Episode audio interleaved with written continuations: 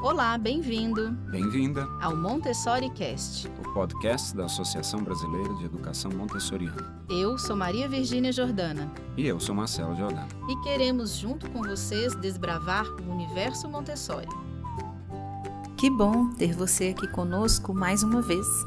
No episódio de hoje, nós vamos continuar escutando Sônia Juraz nos contando um pouquinho mais sobre a ecologia humana, sobre como esse processo aconteceu, lá na Eco 92, junto com a Constructor Sui, que foi uma escola que elas levavam juntas, ela e a nossa querida Talita de Almeida. E vai nos falar também sobre a importância da gente olhar para dentro, da gente olhar para si mesmo e tirar dali muitas das coisas que a gente gostaria de levar para a humanidade. Vamos escutar juntos? Se você gostar desse episódio, indique para alguém para que ela também tenha acesso a esses conhecimentos.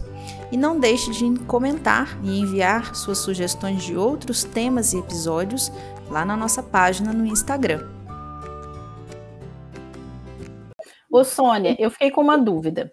Você contou sobre esse processo é, de como surgiu né, o, a ecologia humana e o quanto isso está ligado também com a história do próprio construtor, né? E aí você comentou sobre essa, é, esse momento em que as crianças foram na Eco 92. E eu queria que você dissesse, me contasse um pouquinho aí, quanto tempo antes da Eco 92 que vocês já estavam nesse processo, quando aconteceu o evento, e de que forma que foi a atuação desses, dessas crianças ou dessas pessoas, porque na verdade, pelo que eu entendi, era um grupo diverso, né? Que não era formado só por crianças. Como que foi isso lá nesse passado da Eco 92? É, eu não sei exatamente quando eu comecei com as crianças, que eu comecei a trabalhar com, com ecologia em 85, mais ou menos. Então, eu acredito que talvez uns dois anos antes, um ano e meio, não sei, mais ou menos trabalhando com as crianças, e o colégio e a Associação Montessori a BEM tinha um stand que falava de educação. Então, é, eu perguntei às crianças se elas queriam é, fazer o trabalho com, uh, na ECO. Elas disseram que sim. Então, eu arranjei uns colchonetes, que já usava lá, mais colchonetes, levei os colchonetes que eu deixava no estande, e na hora que abria, nós fazíamos um círculo com os colchonetes arrumados, e eles, em dupla, ficavam disponíveis a relaxar as pessoas que estavam cansadas. E eles tiveram é, uma evolução tão grande, um conhecimento tão grande que eles buscavam, que eles é, chegavam, alguns, a fazer o diagnóstico fazendo a massagem. Então, eles atenderam, nós calculamos mais de mil pessoas. Pessoas que iam passando, nós estávamos no gramado, pessoas que iam passando e deitando, perguntando: o que vocês fazem? Eles diziam: quer fazer um, um relaxamento? Ah, quero. Então deitava. Então, enquanto um massageava os pés, outro, o outro tirava a tensão da face, do rosto, né? Que a gente prende os olhos, prende o maxilar e prende o pescoço, os ombros. Então Sim. pegava essa área, não pegava o corpo todo. Um trabalhava a cabeça, outro trabalhava os pés e a pessoa ia relaxando.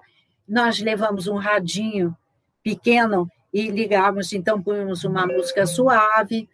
Então, eles iam trabalhando quando eles achavam que a pessoa já estava bem.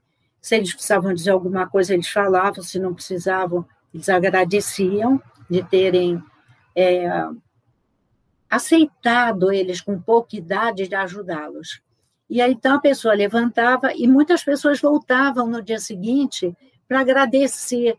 Isso foi o mais bonito do humano ali, porque o fato da pessoa chegar e dizer para eles: Olha, eu relaxei tanto, você me fez tão bem, sabe? Eles ficavam assim: Nossa, existem seres humanos que entendem o que a gente quer dizer.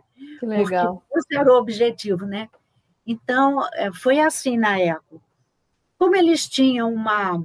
Eles tinham uma, uma calça de moletom branca e uma blusinha branca, e aqui no peito tinha um desenho com escrito Ecologia Humana, que a gente mesmo fez. Então, a, até na época, a Globo é, fez, falou deles como os anjos de branco, porque diziam que pareciam anjos cuidando das pessoas que estavam estressadas. E, e foi, foi assim, encantador ali o que eles receberam de volta. Porque o meu objetivo era, de certa forma, chamar a atenção que o ser humano tinha que ser foco na eco. E não tinha o foco que merecia. Então, não adiantava é, reciclar o lixo e não reciclar o lixo interno das pessoas. Então, nós fizemos com eles assim um cartaz quais eram os lixos internos que eles achavam que eles podiam retirar, ou reciclar, ou repensar, ou, ou mudar. Então, eles foram falando: ah, a pessoa pode tirar a atenção, pode tirar o medo, mas eles pensaram em várias coisas. A gente dizia: isso tem que ser mudado, porque senão isso é o que você oferece ao outro. Você Sim. oferece não o que você tem, você oferece o que você é. Então, se você é medo, essa energia é o que você está oferecendo. Se você é tensão, é essa energia. Se você é raiva, é essa energia. Então, o que você pode mudar para uma coisa boa e oferecer alegria, oferecer é, tranquilidade. E havia dias que nós fabricávamos pães. Então, na hora de sovar o pão, aquela massa, eles colocavam uma coisa boa. Então, eles sovavam dizendo: eu, eu estou colocando nessa massa muita alegria, e passava a massa para o outro, e eu estou colocando muita. É, muita bondade. Aí cada um ia colocando uma coisa, e aí nós assávamos os pães e oferecíamos, não na época, né, na, na escola. Sim. Então, nós oferecíamos com o intuito de, bom, nós temos a certeza que é, esse pão não vai fazer mal, não vai dar dor de barriga, não vai dar enjoo, esse pão vai levando essa energia que nós colocamos no pão. Então, mostrar à criança que no cotidiano, as coisas que a gente faz, também a gente põe uma determinada energia. Uma energia do bem, uma energia que é desagradável, uma energia é, pesada, que a, outra pessoa vai se sentir mal, né? Quantas vezes a gente é, vai conversar com uma pessoa que não está bem e a gente absorve aquela atenção, a pessoa sai bem e a gente fica mal. Verdade. Porque a gente não sabe como não ficar mal, como escutar e não ficar mal, né? É, como ajudar e não ficar com o problema da outra, né? E são camadas de energia diferente.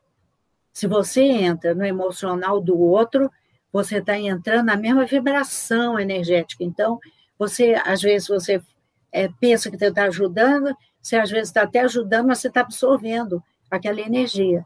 E já se você entra numa outra camada espiritual mais sutil, você ajuda, mas você não absorve. Então, são coisas que a ecologia humana procura é, é, falar um pouco disso, que está nos livros que é milenar, que não é uma coisa nova. A única Sim. coisa nova é que a ciência hoje já diz, ah, isso é ciência, é a única coisa. Porque isso já existe há milênios, né? É, essa sabedoria existe há milênios. Então, é, são coisas que você pode ler. Agora, não são coisas divulgadas. Sabe por quê, Virgínia? Porque não interessa ao poder que você tenha consciência. Quando você tem consciência, ele não te domina. Com certeza. Então, é, por isso não se divulga. Por isso você nem sabe que está na livraria. Por isso você nem sabe que está em português. Não interessa, não interessa ao poder. Então, não sei se eu expliquei, se eu falei o que você perguntou. Não, tá ótimo. Ecologia humana, para mim, é essa maneira de viver sabendo como você vive, sabendo como é que você funciona, sabendo que uma coisa deu errada com você, você muda, em vez de você se acomodar naquilo, né, procura mudar, né? É. Então, eu tenho até um quadrinho aqui que diz assim: se você não muda, nada muda. Então, é, às vezes você quer que o outro mude. Primeiro, né? Se você muda. Tem que ser seu. É. A tua energia muda, o outro muda, você nem sabe por quê. Simplesmente ele muda. Então, na verdade, é isso. É. E às vezes esse movimento da mudança parece fácil, mas ele não é. Né? Ele é um movimento que às vezes ele demanda muito esforço interno mesmo da pessoa. Ontem à noite eu assisti aqui em casa o, o, o menino que, que descobriu o vento. Você já assistiu esse filme? Já. E, eu, eu fiquei pensando essa, isso aí agora que você falou sobre essa dificuldade, às vezes, de você abrir mão de um conhecimento que você tem, que seu pai teve, que seu avô teve, para um novo, né? E isso demanda um esforço pessoal, né? Mas que às vezes você precisa fazer isso até para salvar as pessoas, né? Que é o que acontece um pouco ali. E essa questão que eu, eu até conversei ontem com o Marcelo sobre isso, assim, parece uma coisa tão simples, né? É, ele fazendo ali aquele processo do, do moinho, né? Para poder é, captar a energia é, e parece tão fácil, por que, que a gente, por que, que as pessoas não acessam esse conhecimento, né? Porque também não é interessante que isso chegue para a grande massa, né? Porque, de certa forma, isso é uma coisa que o poder mantém o domínio sobre as pessoas, né? O conhecimento é uma forma de, de poder. Hoje em dia eu acho que isso fica mais claro ainda, né? Tanto que quando você dá o conhecimento, né, dá a informação para as pessoas, elas acabam se libertando, né? É, e, e, e, esse movimento é bem importante, né? O papel que a gente tem na educação nesse sentido também é muito forte, muito importante, né? Da gente dar acesso, dar esses conhecimentos, dar essas informações para a libertação do indivíduo. E aí, consequentemente, da sociedade, né? Permitir, né? É, eu acho que hoje nós temos um problema grande com os adolescentes, né? Que não têm essa visão às vezes, na escola e na família, então estão mais perdidos, porque é, se você está dando, fazendo um trabalho, e se você está atento a cada um que está ali, é, você olha, você sabe que aquele, aquela criança ou aquele adolescente, o olhar dela diz: Eu não estou aqui. Eu tenho na minha mente alguma coisa que é mais importante do que aquilo que está acontecendo.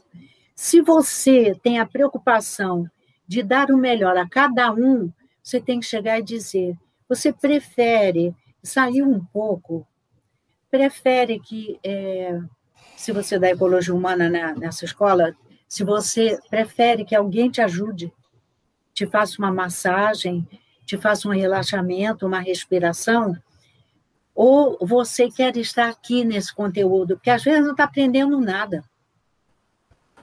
Sim. Entendeu? Então, se você dá a oportunidade daquele ser, ele vai voltar e te dizer: Eu não estou bem por isso, e você pode ajudar.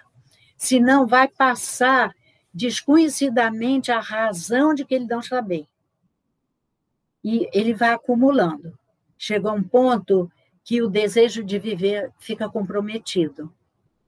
E a escolaridade fica de, é, comprometida. Aí você faz o quê? se você não olhou para cada um, se você não sentiu cada um, se não deu oportunidade dele optar por outra coisa. Sim.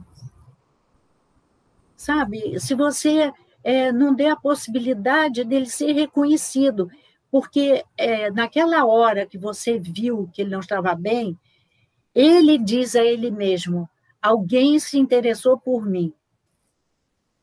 Parte já está resolvida. Quando um médico, você vai a um consultório e o médico te escuta, em vez de só pedir exames, a parte do que você tem já foi embora. Agora, se ele só olha para você e, ah, então vamos ver o que você tem, então faz isso, faz isso, faz isso, faz isso, e não escuta você, você sai de lá como um rodô com peças com defeito que você vai tentar descobrir qual é a razão do que não está funcionando. E aquilo tem uma fala, quando a alma sofre, o corpo fala. Então, se você não escuta aquela alma, você não vai descobrir nunca o que o corpo está falando. Então, é, isso serve para o médico, serve para o dentista, serve para o professor, serve para o marido, serve para a esposa, serve para todo mundo, só para criança, serve para adolescente, para qualquer idade. Sim. A gente tem que, tem que entender essa linguagem. É, uma coisa que você comentou no início é, sobre essa questão da fala, né? O quanto que as pessoas hoje em dia elas têm esse, esse, essa demanda de fala e o quanto a nossa sociedade não tem espaços de escuta. Eu percebi isso muito forte com os meus adolescentes aqui. Já tem uns dois anos mais ou menos que a gente tem um, um projeto aqui, né? É, em que os, os, os adolescentes vêm para fazer aqueles júris simulados, né? E aí é um momento que eles falam, né? Então eles têm essas oportunidades. E eles saem do evento tão revigorados, eles falam isso, ah, professora, eu queria ficar mais tempo porque ali eles tiveram oportunidade de falar, porque tinham um, e, e, e, tem toda uma estrutura, né, de, de todo mundo parar para ouvir mesmo, enquanto um está falando, os outros todos escutam, e quando tem barulho, pede-se, né, o decoro, por conta da, das regras do próprio evento.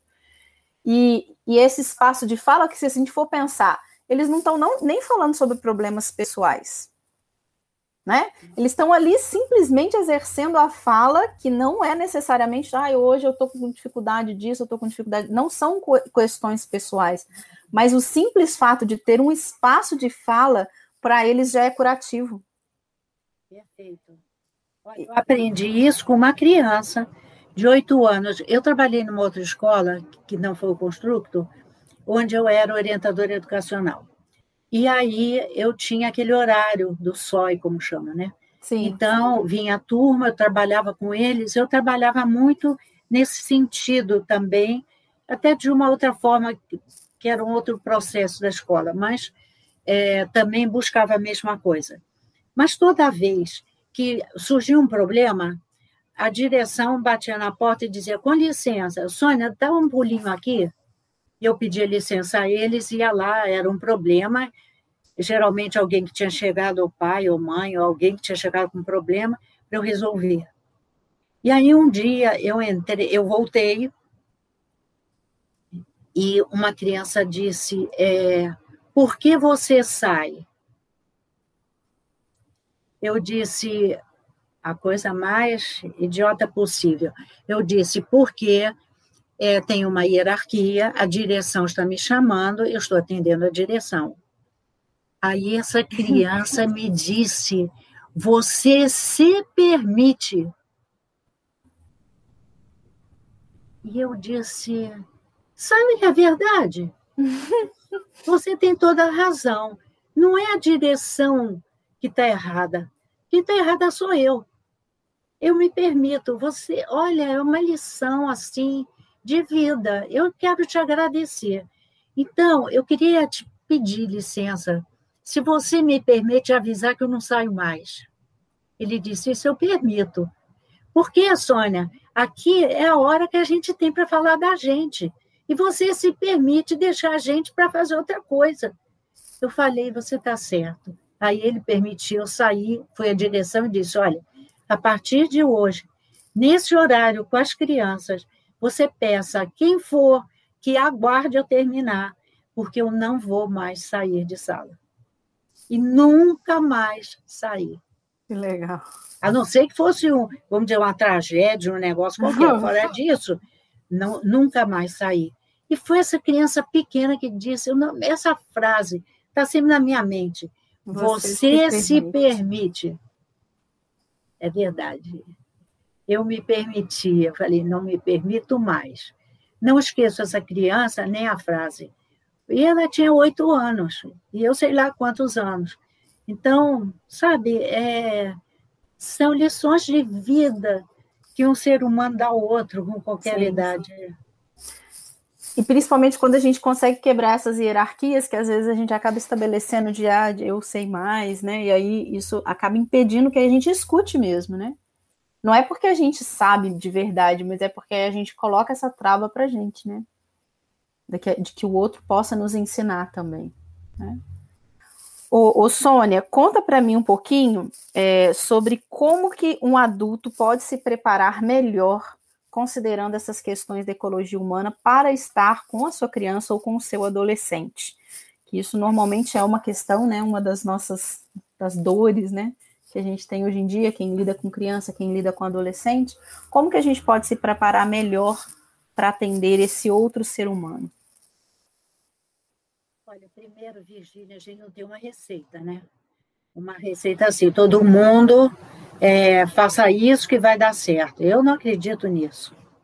Eu acredito numa pessoa que primeiro quer mudar. Primeiro, quer mudar. Segundo, é, mudar para quê?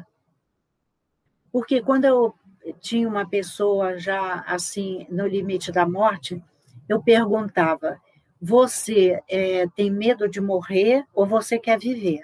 Porque é diferente. Você tem medo de morrer, vai morrer. Você quer viver, tem uma energia que vai fazer você tentar viver, pelo menos.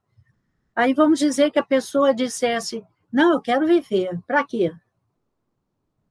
Para ficar vendo televisão, para fazer crochê, para ficar lendo revista, para ver jornal, ou você quer fazer alguma coisa pela evolução sua e da humanidade? Porque para que viver? A gente veio para aqui, para o planeta, com uma função de evolução e de ajuda planetária. O que eu faço, eu paro a rede energética da humanidade ou ponho ela para funcionar. Então, aí a pessoa dizia, nunca pensei nisso. Então, está na hora de pensar, porque não tem muito tempo, não. Você não está nada bem, e você ainda nem sabe o que está fazendo aqui, nem o que vai fazer. Então, pensa rápido. Como a pessoa, logicamente, estava sem força, eu dizia: então vamos fazer uma coisa. Você vai pensando e eu vou é, fazer com que você entenda que existem outras energias. Passar um pouco dessa energia vital para você, para você ter força. E só, eu vou fazer uma doação, vamos dizer assim, de energia que depois você vai passar a fazer. Aí, você, um pouco mais forte, você pensa nisso e decide o que, que você quer fazer. E aí eu vou ensinar você o que fazer para você poder fazer a tentativa de transmutar o que você tem. E pode ser uma vez, em duas vezes e tudo, mas de preferência que seja hoje, que é hoje que você está no limite. É mais fácil mudar quando você está no limite do que quando você está mais ou menos. Quando você está com uma coisa séria, é mais fácil fazer uma mudança às vezes. Estou dizendo que isso é uma regra. Mas às vezes é mais fácil que quando você está com uma gripezinha. Você vê agora na pandemia, é mais fácil todo mundo fazer uma todo mundo em termos, né? É, fazer uma mudança do que se tivesse com os mesmos sintomas noutra situação que não fosse a pandemia. É real. Sim. Então, aí a pessoa tinha que decidir, bom, o que, que eu vou fazer? Ela às vezes nem pensou nisso. Mas quando ela pensava, ela mudava aquele padrão. E ao mudar aquele padrão, ela fazia uma mudança. É, então, eu penso assim: primeiro, né, você querer mudar. Segundo, é, você é, conhecer um pouco de você mesmo, porque é muito comum você conhecer o que você tem de errado, o que você não consegue. De, às vezes você não sabe o que você tem de bom o que você tem de habilidade, o que você tem de talento, porque a sociedade foca na dificuldade. Problema. No problema. Não foca na solução. E a gente só muda com o que a gente tem de bom, com a energia que a gente tem positiva, com o talento que a gente tem, com a habilidade que a gente tem. Aí você muda a dificuldade. Sim. Pode não mudar totalmente, porque a sua aprendizagem naquilo é maior mas alguma mudança você faz.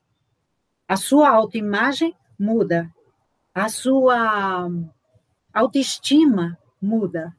Então, a segunda parte é pare e pense, escreve num papel assim.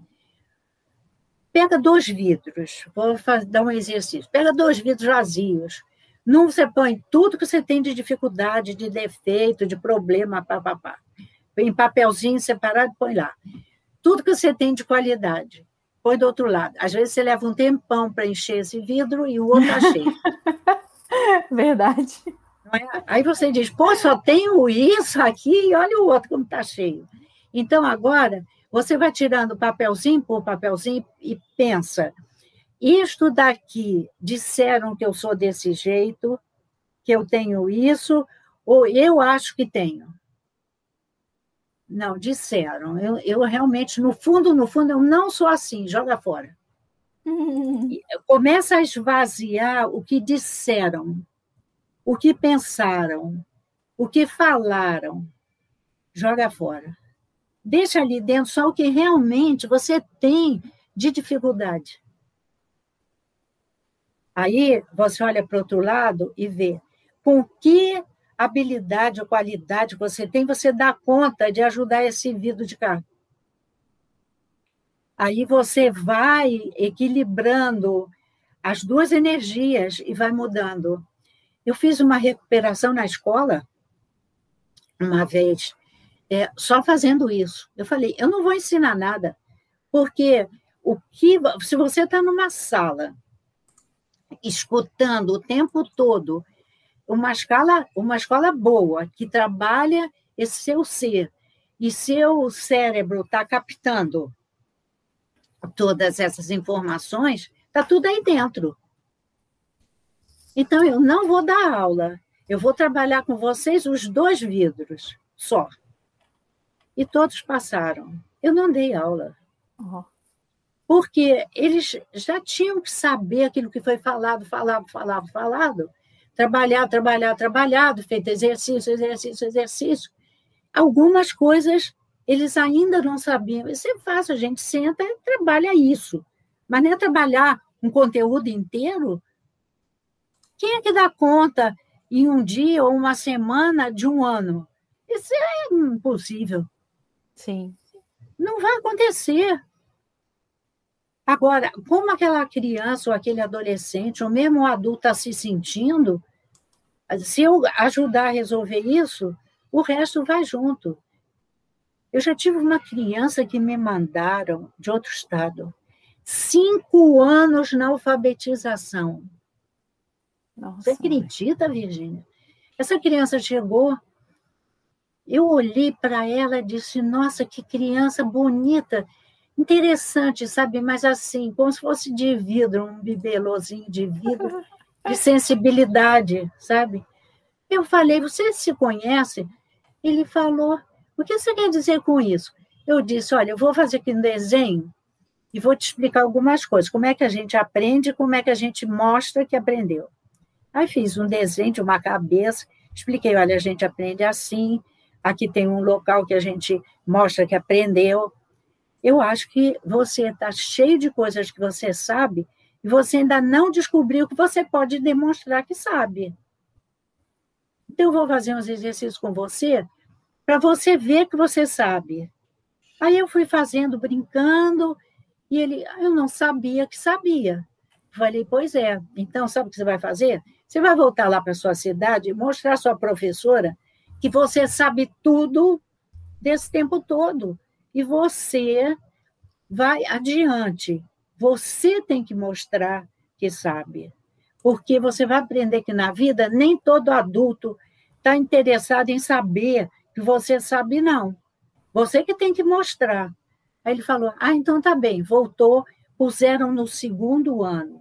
Oh. Não foi para o primeiro, foi para o segundo. Muito bem. Quando ele foi fazer vestibular, ele não passou. Aí ele me telefonou. Eu falei: Ah, tudo bem, você vai repetir aquele programa de não demonstrar o que você sabe? Você estudou? Lógico que eu estudei. Então, por que você está repetindo tudo? Ué, vai lá, faz outro vestibular e passa. Se você estudou, você tem que demonstrar. Você está achando que não sabe. Mas está tudo tira aí esse, de novo, né? É, tira esse rótulo, vai lá, faz, fez, passou. O que, que eu fiz? Eu só fui dizer a ele que ele era capaz, que ele era um ser capaz. Porque uma criança, imagina, cinco anos dentro de uma sala e não aprender, impossível. Ele não tinha nenhuma lesão. Ele trouxe 500 laudos, 500 exames, não tinha nada. E aí ele vai, entendeu? Então, eu acho que o revisar-se para ir adiante é a primeira coisa. Não é, ah, então eu vou ler o quê? Não vai ler nada, vai ler assim mesmo. Então, eu, eu marcava um curso assim, marque um encontro com você mesmo. Entendeu? Marca um encontro com você, senta e começa a se ver. Esse é o primeiro caminho. Este podcast nasceu do desejo de dar voz à comunidade ABEM. Todas as semanas estaremos aqui, conhecendo um pouco mais a ABEM e, consequentemente, o universo Montessori. Agradecemos sua audiência e contamos com a participação de vocês enviando suas dúvidas e sugestões no e-mail montessoricast.gmail.com ou no Instagram da ABEM. Nos vemos na próxima semana. Tchau, tchau!